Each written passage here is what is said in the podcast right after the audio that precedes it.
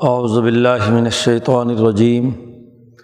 بسم اللہ الرحمن الرحیم۔ فلا اقسم بما تبصرون وما لا تبصرون۔ انه لقول رسول کریم۔ وما هو بقول شاعر۔ قلیلا ما تؤمنون۔ ولا بقول کاہن۔ قلیل ما تذکرون تنزیل من رب العالمین ولو تقول علینہ بعض الاقاویل لاخذنا منه بالیمین ثم لقطعنا منه الوتین فما منکم من احد عنه حاجزین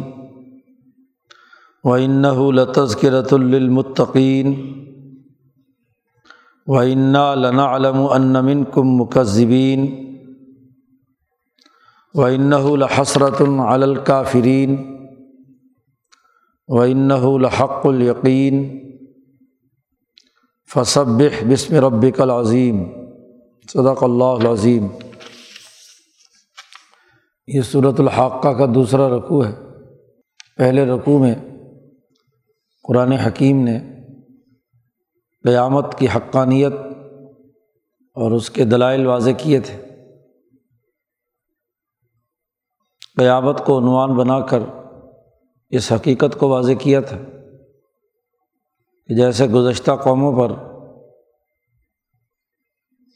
امبیا علیہم السلام کی مخالفت اور اللہ کے احکامات کی خلاف ورزی کے نتیجے میں عذاب آئے جیسے قوم عاد پر، قوم سمود پر،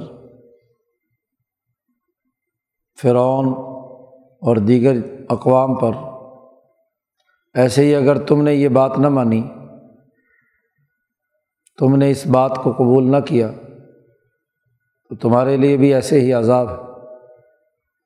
پھر جنت اور جہنم کا منظرنامہ بیان کر کے مجرمین کے لیے سزا کا ذکر کیا تھا۔ اور وہ لوگ جو مسکینوں کے حقوق نہیں ادا کرتے، ان کی حکمرانی اور ان کا مال و دولت سب ختم ہو جائے گا، وہ کسی کام نہیں آئے گا آخرت میں۔ اور شروع صورت میں اس بات کا اعلان کیا تھا کہ حق چیز ضرور ثابت ہونے والی، آنے والی ہے الحاق کا تم الحاق کا ان تمام چیزوں کو بیان کرنے کے بعد اس رقوع میں ایک قسم اٹھائی جا رہی ہے اور قسم اٹھا کر کتاب مقدس قرآن حکیم کی حقانیت واضح کی جا رہی ہے۔ چنانچہ فرمایا فلاں و قسم و بیما تب سرون و مالا تب سرون میں قسم اٹھاتا ہوں۔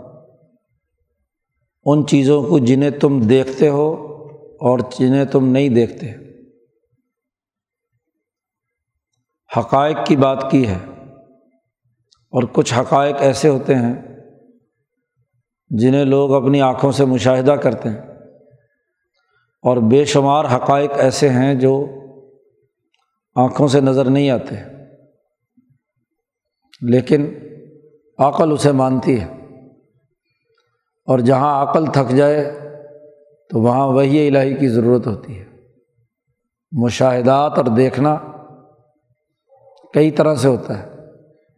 کسی چیز کو آپ بہت دور سے دیکھیں تو آپ کو اس کی اصل حقیقت میں بسا اوقات شبہ پیدا ہوتا ہے۔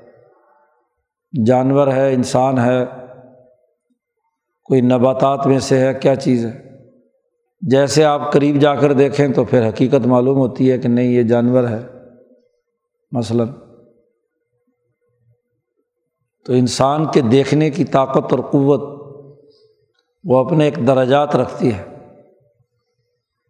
اور پھر ایک آنکھوں کی حد ہے کہ آنکھوں کو دیکھ کر آپ حقیقت تک رسائی حاصل کر لیتے ہیں۔ اور ایک آنکھوں سے بے شک نظر نہ آ رہی ہو۔ لیکن انسان کی کامن سینس یا اس کی عقل اسے تسلیم کرتی ہے کہ اگر ظاہر میں یہ کچھ ہے تو اس کے پیچھے یہ بھی ہوگا۔ دنیا کے تمام علوم جو عقلی علوم ہے ہر چیز مشاہداتی نہیں ہوتی۔ آپ نے مادی چیزوں کا مشاہدہ کیا اور ان کے آپس کے لنک کو سمجھنے کی کوشش کی تو وہ ظاہر میں ٹھوس شکل تو نہیں رکھتی۔ آپ کی عقل نے اسے ادراک کیا ہے۔ علمی طور پر آپ نے معلوم کیا ہے۔ اور عقل کی بھی ایک حد ہے۔ جہاں عقل تھک جاتی ہے، وہاں وہی الہی اللہ کی طرف سے انسان پر چیزیں منکشف ہوتی ہیں۔ اور یہ کشف ہی کی ایک قسم ہے وہی الہی۔ تو قرآن حکیم نے بہت اہم بات کی قسم اٹھائی ہے کہ فلاں او قسم و بیما تب سرون و مالا تب سرون تم جس چیز کو دیکھتے ہو اور جن چیزوں کو تم دیکھ نہیں سکتے، لیکن حقیقت ہے وہ۔ قیامت اگرچہ تمہیں نظر نہیں آ رہی۔ یہ جو گزشتہ قوموں کے واقعات بیان کیے ہیں، یہ اگرچہ تمہیں اس وقت مشاہدے میں نہیں ہے لیکن چونکہ تمہارے آبا و اجداد پر یہ سب کچھ گزرا ہے اور سینہ بسینہ تم ان سے ان واقعات کے بارے میں آگاہ ہو تو گو آنکھوں سے نہیں دیکھا، لیکن آد و سمود اور فرعون کے یہ تمام قصے تمہارے یہاں موجود ہیں اور عقلی طور پر تم انہیں تسلیم کرتے ہو۔ تو بالکل ایسے ہی اگر تمہیں قیامت کا مشاہدہ نہیں ہو رہا، جس کا خبر قرآن حکیم دے رہا ہے، تو یہ تمہاری عقل کا قصور تو ہو سکتا ہے، لیکن اس حقیقت کا انکار نہیں ہو سکتا۔ یا پیچھے جنت کا ذکر کیا ہے، حشر کے میدان کا ذکر کیا ہے کہ عرش الٰہی کو آٹھ فرشتے اٹھائے ہوئے ہوں گے، جب آسمان پھٹ جائے گا۔ زمین ٹوٹ کر بکھر جائے گی، پہاڑ روئی کے گالوں کی طرح بن جائیں گے۔ جہنم لائی جائے گی اور انسانوں کو جو جہنمی ہے ان کو جہنم میں داخل کیا جائے گا۔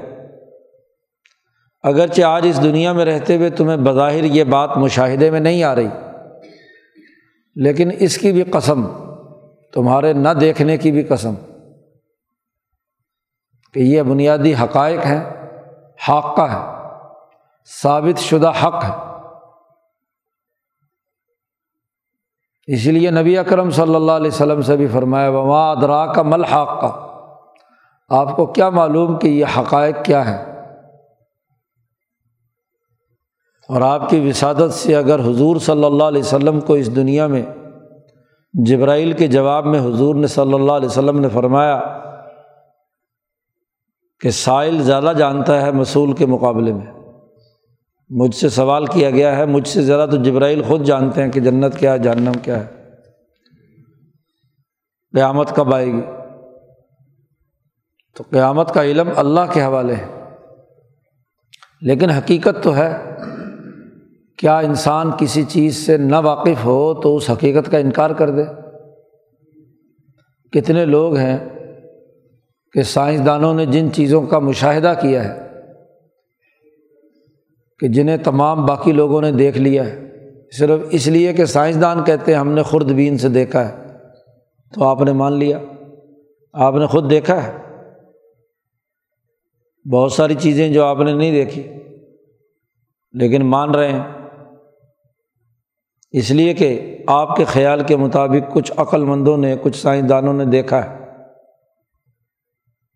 تو دیکھا ہو یا نہ دیکھا ہو، ان دونوں کی قسم۔ قرآن جب قسم اٹھاتا ہے، تو اس کا مطلب یہ نہیں ہوتا کہ اس چیز کو کوئی عظمت اور تعظیم دے رہا ہے، صرف بعض جگہوں پر ایسی بات ہوتی ہے۔ حضرت سندھی فرماتے ہیں کہ یہ عام طور پر جو لوگوں کے ذہنوں میں ہے کہ جس چیز کی قسم اٹھائی جائے، وہ بڑی کوئی مقدس چیز ہوتی ہے۔ یہ انسانوں کا معاملہ ہے۔ انسان مقدس چیز کی قسم اٹھاتا ہے۔ اللہ باغ جب قرآن حکیم میں کسی چیز کی قسم اٹھائیں تو دراصل اس ایشو کی اہمیت بیان کرنا مقصود ہوتا ہے۔ اب اللہ سے مقدس تو معظم تو کوئی چیز نہیں ہے نا کہ خود اللہ اٹھائے قسم۔ وہ تو انسانوں کی نسبت سے کہ انسانوں کو اس چیز کی اہمیت اور عظمت سامنے آئے۔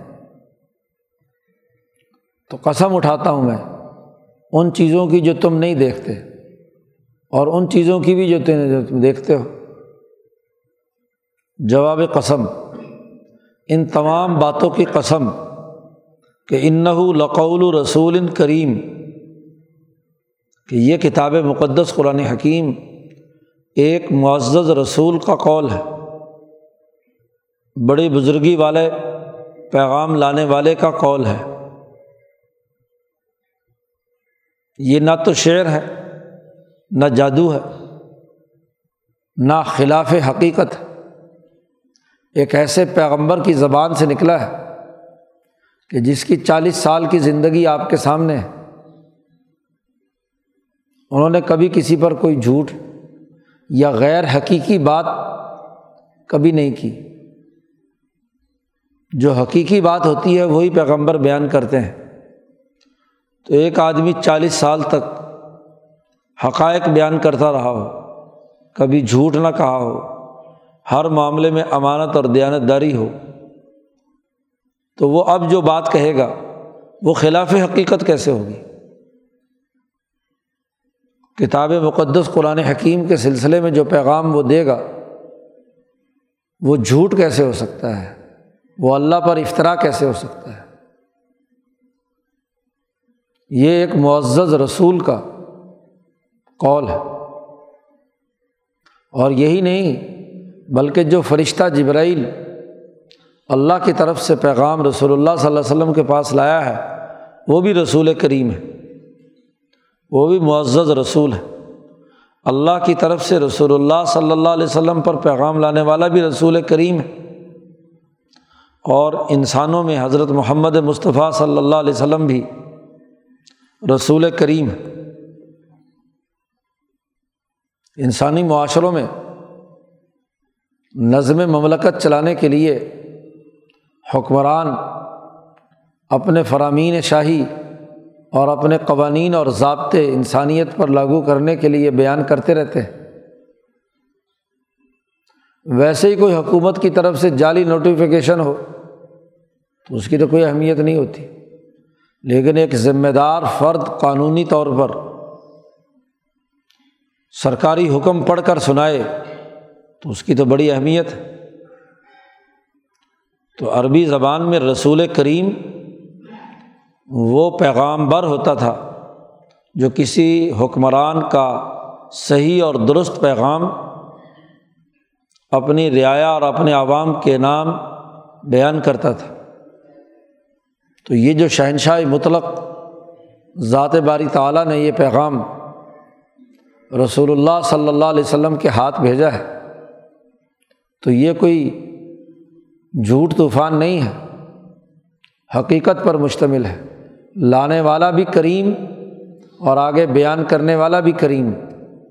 اور معزز آدمی کبھی غلط بیانی سے کام نہیں لیتے۔ تمہیں نظر آئے یا نہ آئے تم دیکھتے ہو یا نہ دیکھتے ہو، یہ جو پیغام ہے، یہ رسول کریم کا ہے۔ ایک معزز پیغام لانے والے کا قول ہے۔ تم دنیا بھر میں جس پر تمہیں اعتماد ہوتا ہے، اس کے مشاہدات پر تم اعتبار کرتے ہو۔ دنیا کی ہر چیز تم نے خود تو نہیں دیکھی ہوئی ہوتی۔ کوئی سکھا آدمی آ کر کہے کہ فلاں شہر یا ملک کے اندر یہ کام ہوا ہے، تو آپ مان لیتے ہو۔ کیا سب نے امریکہ دیکھا ہے؟ آپ کے سامنے کچھ لوگ نے جو امریکہ سے ہو کر آئے، انہوں نے کہا امریکہ نام کا ایک ملک ہے۔ آپ نے اس پیغام لانے والے کی بات مان کر کہا کہ ہاں امریکہ ہوتا ہے۔ کوئی ٹی وی چینل سے ہی پتہ چلا ہو تو آپ کے نزدیک وہ معتبر ہے، تبھی تو لیں گے نا۔ جھوٹے آدمی کی بات کا کیا اعتبار۔ وہ کہے کوئی جھوٹی خبر کہ فلانی جگہ پہ کہ ایک نیا ملک پیدا ہو گیا ہے، تو کوئی مانے گا؟ تو تم دنیا میں اعتبار کرتے ہو، اس پر جو مشاہدات کے بعد، دیکھنے کے بعد حقائق بیان کرتا ہے۔ تو یہ بات جو جبرائیل لے کر آئے ہیں، قرآن حکیم کی صورت میں، اور جو رسول اللہ صلی اللہ علیہ وسلم بیان کر رہے ہیں یہ تمہارے مشاہدے میں آئے یا نہ آئے، یہ ایک حقیقت ہے اور رسول کریم کا قول ہے۔ وما ہوا بقول شاعر، رسول کریم کے مقابلے میں دو اور گروہ ہوتے ہیں، ایک شاعر اور ایک کاہن۔ شاعر زبانی لافزنی کرتا ہے، زمین آسمان کے کلابے جوڑتا ہے، شعر و شاعری۔ اور شعر و شاعری کا مقصد محض دل لگی دلچسپی، کوئی سر دھننا اور وجد میں آنا دل لگی کے لیے ہوتا ہے۔ اس لیے شاعر جتنی مرضی اونچی چھوڑے، آپ یہ سمجھتے ہیں کہ اس کا حقیقت سے کوئی، یہ صرف دل پشوری کرنے کے لیے آپ نے شاعر کی نظم سن لی ہے۔ ہاں جی وہ کہتا ہے کہ جی میں محبوب کے قدموں میں تارے توڑ کر لاؤں گا، کبھی آج تک کسی کوئی تارا توڑ کر لایا۔ آپ سمجھتے ہیں خلاف حقیقت بات ہے، محض ویسے ہی۔ ہاں جی اپنا دل اس نے بھی خوش کیا ہے، ہمیں بھی خوش کر دیا۔ اس لیے جب دل خوش ہوتا ہے تو اس کو کوئی ویل شیل چڑھا دیتے ہو تم نوٹوں شوٹوں کی بارش کر دیتے ہو۔ جیسے آج کے دن میں بڑی محافل نعت منعقد ہوں گی اور ویلے چڑھائی جائیں گی کہ واہ جی واہ اس نے کتنی بڑی نظم کہی۔ حالانکہ وہ حضور کی محبت میں نہیں ہوتی، پیسوں کے لیے ہوتی ہے۔ ایسے ہی لافزنی ہوتی ہے۔ اس شاعر کے دل میں پتہ نہیں احساس ہے بھی کہ نہیں کہ نبی اکرم صلی اللہ علیہ وسلم کی عظمت کیا ہے۔ بس اس نے شعر پڑھ دیا کسی کا۔ اور وہ پھڑکتا ہوا شعر واہ واہ کے ڈونگرے برسائے۔ سب کو پتہ ہے کہ یہ جتنی تعریفیں کرنے والے ہیں آج کے دن میں یہ حضور صلی اللہ علیہ وسلم کے عاشق نہیں ہیں، ہوتے تو حضور صلی اللہ علیہ وسلم کا قائم کردہ نظام بناتے، اپنے اخلاق بناتے، اپنا کردار درست کرتے۔ یہ شاعری ہے۔ تو قرآن شاعری نہیں ہے۔ وما ہوا اب قولی شاعر کلیل امہ تو منون شاعری نہ ہونے اور ایک معزز رسول کے سچے پیغام کے آنے کے باوجود بھی تم بہت کم ایمان لانے والے ہو۔ کلیل اما تو امنون بہت تھوڑا یقین رکھتے ہو۔ شاعری پر بڑا یقین ہوگا۔ کہیں جی بلا شاعر نے دیکھو کتنی بڑی شاعری کی ہے۔ شاعروں کے شعر تمہاری نوک زبان ہے عربوں میں تو خاص طور پر کوئی پھڑکتا ہوا شعر شاعر نے کہہ دیا۔ تو بس زبان زد عام خاص ہو گیا۔ ہاں جی۔ سب نے اسے یاد کر لیا اور کہیں محفل میں گرم کرنے کے لیے وہ شعر پھر پڑھ دیا۔ تو شعر و شاعری تمہیں بڑی یاد رہتی ہے۔ لیکن یہ ایمانیات کی بات، قرآن کا پیغام جو حقائق کائنات بیان کرتا ہے، الحاق کا ہے، اس پر تم بہت کم ایمان لاتے ہو۔ تمہیں اس حقیقت کو تسلیم کرنے میں بڑی شرم محسوس ہوتی ہے۔ شاعروں کے پیچھے دوڑتے ہو۔ اگلی بات فرمائی، ولا قول کاہن۔ یہ کسی کاہن کی بات بھی نہیں ہے۔ عربوں میں کاہن وہ ہوتا تھا جو جنات وغیرہ جادو ٹونے اور کوئی پریوں وریوں کے کہ جی تعویذ گنڈے اس طرح کے رقیہ وغیرہ کرتا تھا۔ جن حاضر کر لیے، بقول اپنے کوئی جھوٹی سچی ملا کر لوگوں کے سامنے بات بیان کر دی۔ ان میں سے کوئی سچی نکل آئی، کوئی جھوٹی نکل آئی۔ اسے کاہن کہتے تھے۔ صحابہ کرام نے رضول اللہ صلی اللہ علیہ وسلم سے پوچھا کہ یہ کاہن کون ہوتا ہے؟ اور کاہن کے بارے میں ہم دیکھتے ہیں کہ بعض باتیں اس کی سچی نکل آتی ہیں۔ حضور صلی اللہ علیہ وسلم نے فرمایا کہ جو کاہن کے پاس جاتا ہے، اس کا میرے ساتھ کوئی تعلق نہیں۔ جو کاہنوں کے پاس جاتا ہے، اس کا مجھ سے کوئی تعلق نہیں۔ پابندی لگائی حضور صلی اللہ علیہ وسلم نے کاہنوں کے پاس جانے کے لیے۔ تو صحابہ نے پوچھا کہ بعض کاہنوں کی بات پیشن گوئیاں وہ جو حساب کتاب نکال کر بتلاتے ہیں، بسا اوقات سچی بھی نکل آتی ہیں۔ تو اس کی کیا حقیقت ہے؟ اگر کاہن کی ساری باتیں خلاف حقیقت ہیں، تو بسا اوقات بعض پیشن گوئیاں ان کی درست ثابت ہوتی ہیں۔ یہ جو پیشن گوئیاں کرتے ہیں، نجومی، شجومی۔ اس کی کیا حقیقت؟ تو آپ صلی اللہ علیہ وسلم نے فرمایا کہ کاہن کچھ اپنے خیال کے مطابق کچھ جنوں سے رابطہ کرتے ہیں۔ ہر ایک کا کچھ نہ کسی جن سے کوئی رابطہ ہوتا ہے۔ اور وہ جن آسمانوں کی طرف جاتے ہیں کہ جہاں اللہ تبارک و تعالیٰ آسمان دنیا کے فرشتوں کو ان کے جو سینئر فرشتے ہیں احکامات دے رہے ہوتے ہیں، لوگوں کی ذمہ داریاں فرشتوں کی لگائی جاتی ہیں کہ عرض پر یہ واقعہ ہونا ہے، یہ واقعہ ہونا ہے، یہ اس کو مرنا ہے، اس کو جینا ہے، اس کے لیے یہ ہے، اس کے لیے یہ ہے، جو کائنات کا نظم و نسق ہے۔ اس سے متعلق ہدایات دی جا رہی ہوتی ہیں۔ ظاہر ہے جب بھی کوئی سسٹم کے تحت کام ہو رہا ہو، تو جتنے ورکر اور کام کرنے والے ہیں، ان کو بالائی افسران ہدایات دیں گے تو اس کے مطابق نظم و نسق قائم ہوگا۔ تو اس کو عرض کا نظم و نسق کے جو فرشتے مالا صافل کے ہیں، ان کو جب ہدایات دی جا رہی ہوتی ہیں، تو ان جنوں کو بھی مالا صافل کے دائرے کے اندر سفر کرنے کی اجازت، ابلیس کی ضروریت۔ تو یہ جن، یہ شیطان وہاں بات جا کر کچھ نہ کچھ سننے کی کوشش کرتے ہیں کہ کچھ نہ کچھ کان میں بات پڑ جائے۔ لیکن جیسے ہی وہ قریب جاتا ہے، تو شہاب ثاقب آتا ہے اور اس کی دم پر پڑتا ہے، جلا کر راک کر دیتا ہے۔ بعض کوئی جن، ان میں سے کوئی ایک آدھ بات سن لی فرشتوں کی۔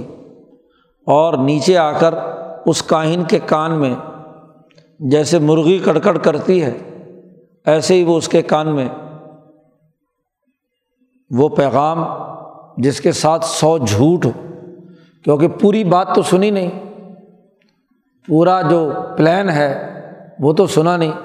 اس پلان کے کوئی ایک آدھ بات جو ہے ان کے کان میں پڑ جاتی ہے۔ اب اس کو ثابت کرنے کے لیے خود ساختہ کچھ ننانوے باتیں جھوٹ کی اس کے ساتھ شامل کر کے وہ اپنے اس کاہن کو، جادوگر کو بیان کر دیتے ہیں۔ اور وہ لوگوں کو فخر کے ساتھ وہ پیشین گوئی، بسا اوقات سچی نکل آتی ہے۔ باقی پورا کا پورا سسٹم وہ تو اس کے علم میں نہیں ہوتا۔ اسی لیے اس کے تضادات واضح ہو جاتے ہیں۔ تو قرآن نے کہا کہ یہ کاہن کا قول بھی نہیں ہے کہ جو ایک آدھ بات کسی جن کے ذریعے سے معلوم کر لیتا ہے۔ تو یہ جنوں اور شیطانوں کا راستہ نہیں ہے۔ یہ تو قول رسول کریم ہے۔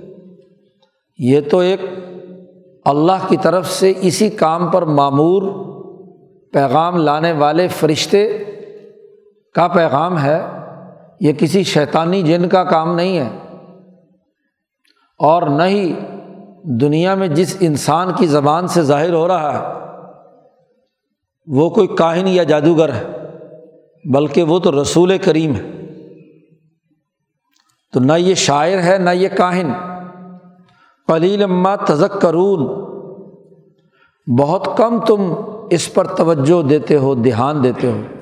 حضرت شیخ الہند نے ترجمہ کیا تزک کرون کا دھیان دینا۔ تم بہت کم توجہ دیتے ہو۔ غور و فکر نہیں کرتے۔ ایک آسمان سے ہی آیا پیغام، لیکن شیطان لے کر آیا جس میں سو جھوٹ ملا دیے۔ ایک آسمان سے ہی آیا پیغام، جبرائیل لے کر آئے۔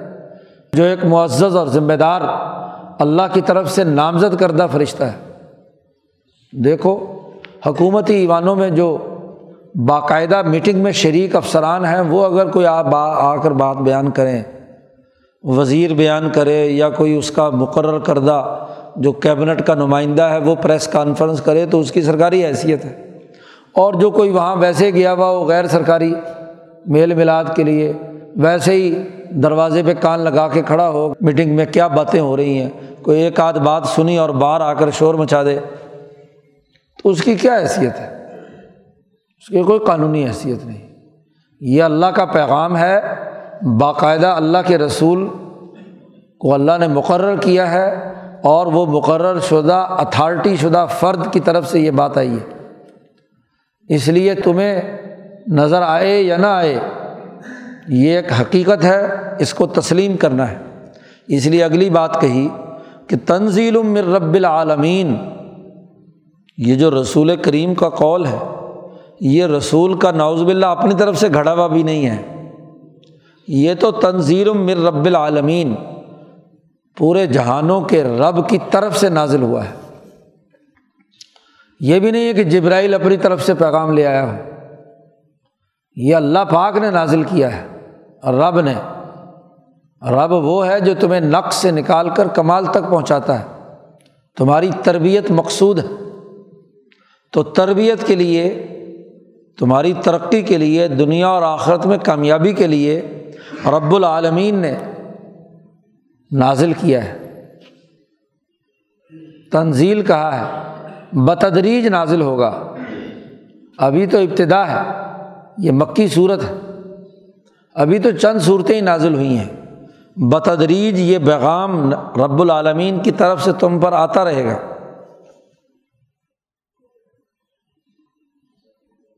ولو تقول علینہ بعض الاقاویل۔ دیکھو، اگر پھر بھی تمہیں شک ہو اور تم یہ سمجھو کہ نوز باللہ حضور صلی اللہ علیہ وسلم نے ہم پر جھوٹ گھڑا ہے۔ ہم نے انہیں رسول نہیں بنایا، اللہ کہتے ہیں۔ اور رسول جو اپنے آپ کو رسول بنا کر گھڑی ہوئی باتیں آپ کے سامنے بیان کر رہا ہے۔ لو تقول علینہ بعض الاقاویل اگر یہ بات کرتے محمد صلی اللہ علیہ وسلم، ہم پر بعض الاقاویل بعض ایسی باتیں جو ہم نے نہیں کہیں۔ یہ بھی ہو سکتا ہے کسی کو شک و شبہ کہ باقی تو اللہ کا پیغام ہو۔ ہو سکتا ہے کہ درمیان میں جبرائیل نے یا رسول اللہ صلی اللہ علیہ وسلم نے اپنی کوئی ذاتی خواہشات کے تحت کوئی باتیں ملا دی ہوں۔ جیسے کاہن، اس کے پاس تھوڑی سی خبر آتی ہے اور کچھ وہ ملاتا ہے جن اور کچھ کاہن ملاتا ہے اور ملا کر وہ ایک پورا ملغوبہ بیان کر دیتا ہے۔ اگر کسی کو یہ خیال ہو قرآن حکیم کے بارے میں کہ رسول اللہ صلی اللہ علیہ وسلم نے ہم پر بعض باتیں گھڑ لی ہیں، بعض الاقابیل، تو تمہیں پتہ ہونا چاہیے کہ لاخذنا من ہو بال یمین اگر ایسا کوئی سرکاری افسر یا سرکاری نمائندہ اپنی طرف سے حکمرانوں کے فیصلے کے خلاف کوئی بات کسی جگہ بیان کرتا ہے، تو دنیا بھر میں تم ان کی سزا کیا دیتے ہو؟ جی ایک حکمران نے ایک فیصلہ لکھوایا اور اس کو اپنے کسی ذمہ دار کو کہا کہ جا کر باہر یہ حکم نامہ جاری کر دو۔ اور وہاں وہ حکم نامہ پڑھتے ہوئے درمیان میں کوئی اپنی بات داخل کر کے جو حکمرانوں نے فیصلہ نہیں کی ہو، تو ایسے دجل و فریب کرنے والے کے ساتھ تم معاملہ کیا کرتے ہو؟ دنیا بھر میں طے شدہ ہے کہ جب اس طرح کی کوئی حرکت کسی وزیر سے، کسی افسر سے، کسی پیغام لانے والے سے ہو کہ اس نے اپنی طرف سے اس پہ مداخلت کی ہو، تو اس کی ایک ہی سزا ہے قتل۔ تم اس کو گرفت میں لاتے ہو اور تلوار سے اس کی گردن اتار دیتے ہو۔ بالفرض والمحال اگر یہ رسول جو تمہارے پاس پیغام لائے ہیں، اگر انہوں نے اپنی کچھ باتیں تقب والا گھڑ کر ہمارے حکم کے خلاف بعض باتیں کیں، تو ہم کیا کریں گے؟ لاخذنا من ہو بال یمین ہم ان کا دایاں ہاتھ پکڑ لیں گے۔ آدمی کا جو دایاں ہاتھ ہوتا ہے، وہ چونکہ مقابلے کے لیے میدان میں آتا ہے تو مجرم کو سزا دینے کا طریقہ یہ تھا کہ اس کے دائیں ہاتھ کو ادھر بائیں ہاتھ سے پکڑ لیا جائے اور دائیں تلوار سے کیا ہے، اس کا خاتمہ کر دیا جائے۔ تو لاخذنا من ہو بال یمین تو اللہ کہتے ہیں ہم اس کے دائیں ہاتھ کو پکڑ لیں۔ سم لقطانہ منہ الوطین اور پھر ہم اس کی گردن اتار دیں۔ وطین گردن۔ گردن کاٹ کر پھینک دیں۔ اگر ایسی کوئی غلط حرکت ہمارے سفیر اور ہمارے نمائندے سے، ہمارے رسول سے ہو،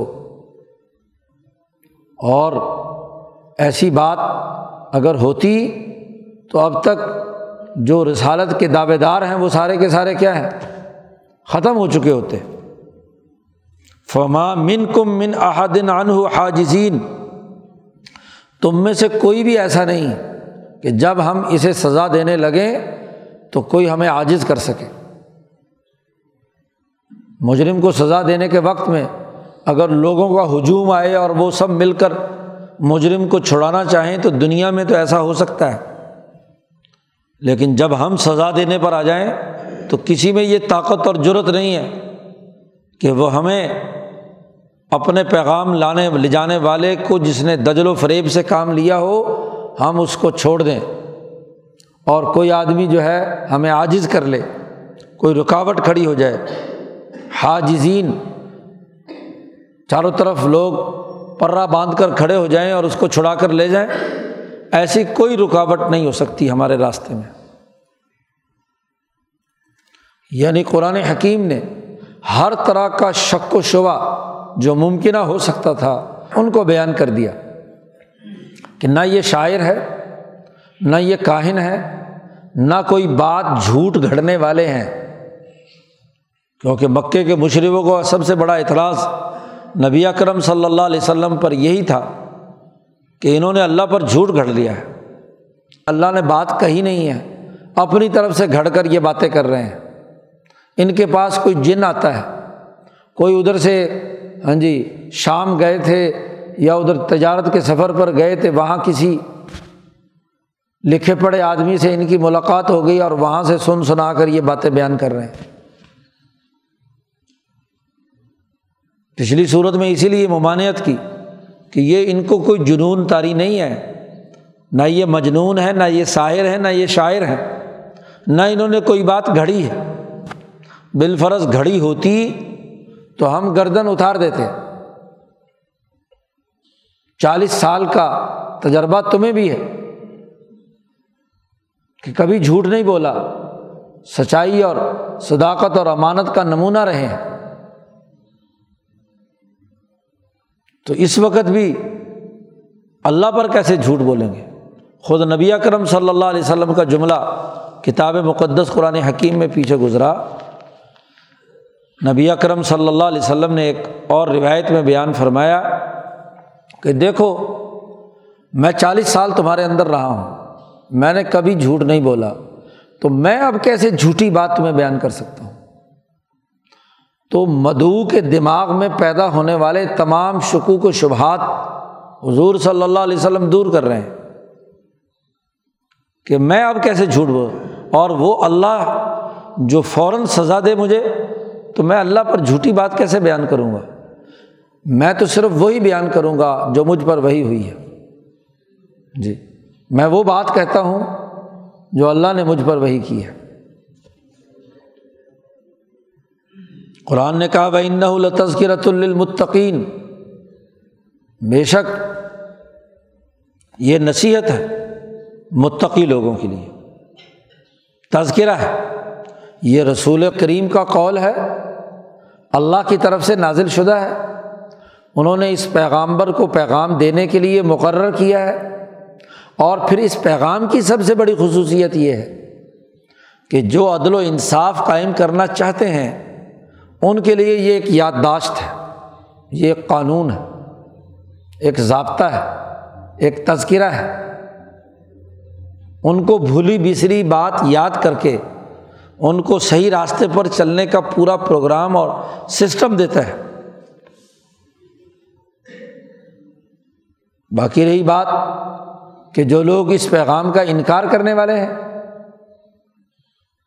تو حکومت کی طرف سے یہ حکم جاری ہوا ہے، جو اس ریاست کے اندر عدل و انصاف کے ساتھ رہنا چاہتے ہیں۔ باقی رہی جو اس پیغام کو جھٹلا رہے ہیں، اس حکومت کی اتھارٹی کو چیلنج کر رہے ہیں، تو انا لنا علم ہم خوب اچھی طرح جانتے ہیں کہ ان من کم کہ تم میں سے کچھ لوگ جھٹلانے والے ہیں۔ اس پیغام کو نہیں مان رہے۔ ریاست کے باغی ہیں۔ اس مملکت کی احکامات کی خلاف ورزی کرنے والے ہیں۔ یاد رکھو و ان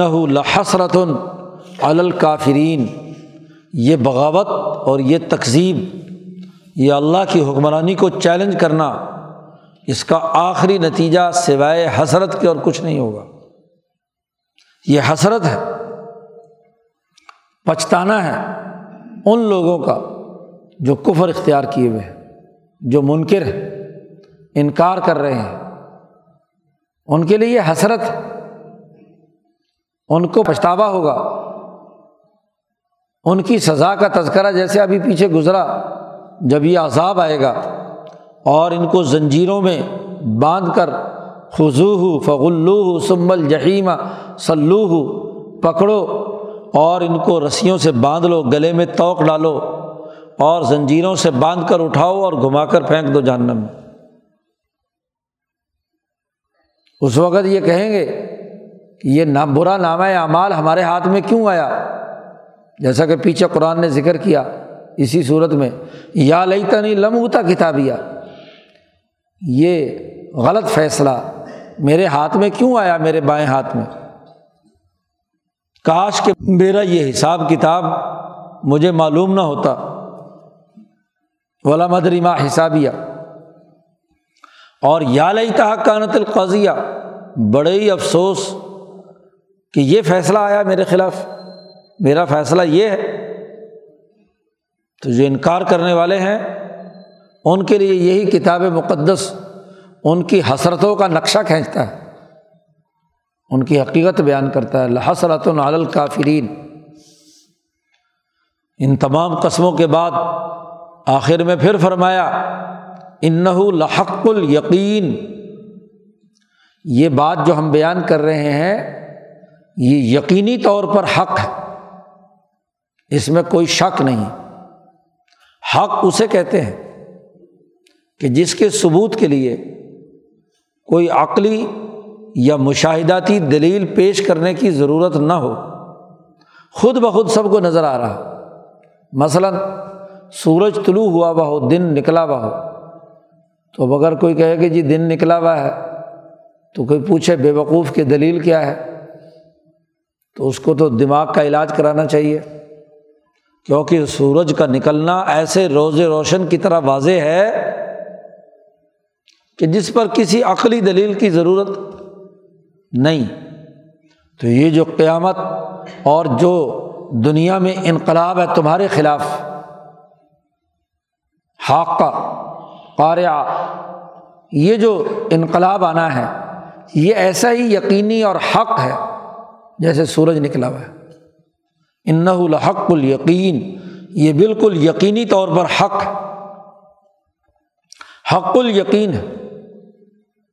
بالکل واضح۔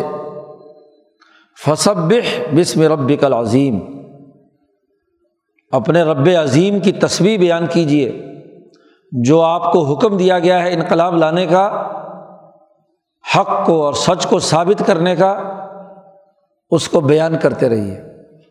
تصویر کا مطلب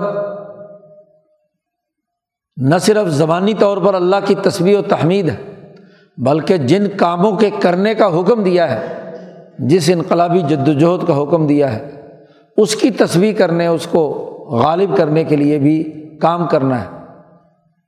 نبی اکرم صلی اللہ علیہ وسلم کو براہ راست مخاطب کیا فصب اور آپ کی وسادت سے تمام امت کو۔ اب شروع صورت میں اسی لیے کہا تھا الحاق کا تم الحاق کا اور آخری صورت میں کہا ان الحق القین یہ بالکل یقینی طور پر حق ہے گویا کہ قرآن کی حقانیت، اس پیغام کی سچائی بین الاقوامی نقطۂ نظر سے قیامت کے تناظر میں یہ ثابت کرنا اس صورت کا موضوع تھا۔ اسی لیے مولانا سندھی فرماتے ہیں سورت کا اول اور آخر پڑھو تو سورت کا موضوع سامنے آ جائے گا۔ پہلے قرآن ایک دعویٰ کرتا ہے، پھر دلائل دیتا ہے اور آخر میں دلائل سمیٹ کر وہ نتیجہ نکالتا ہے جو پہلے دعوے میں بیان کیا ہے۔ یہ وہ ترتیب ہے جو قرآن حکیم ان صورتوں میں بیان کرتا ہے۔ اس لیے اس یقینی بات پر پوری حقانیت اور سچائی کے ساتھ ایمان لاؤ اور اس پیغام کو دنیا میں منتقل کرنے کے لیے فصب بسم ربک العظیم، اپنے رب کے نام کی تصویر پڑھیے، رب کے ساتھ سچا تعلق قائم کیجیے۔ رب نے جو احکامات دیے ہیں، ان احکامات کو پورا کرنے کے لیے میدان فکر و عمل میں نکل آئیے تو واضح اور سچ پیغام اس صورت میں مبارکہ میں بیان کر دیا گیا۔ اللہ تعالیٰ قرآن حکیم کو سمجھنے اور اس پر عمل کرنے کی توفیق عطا فرمائے۔ اللہ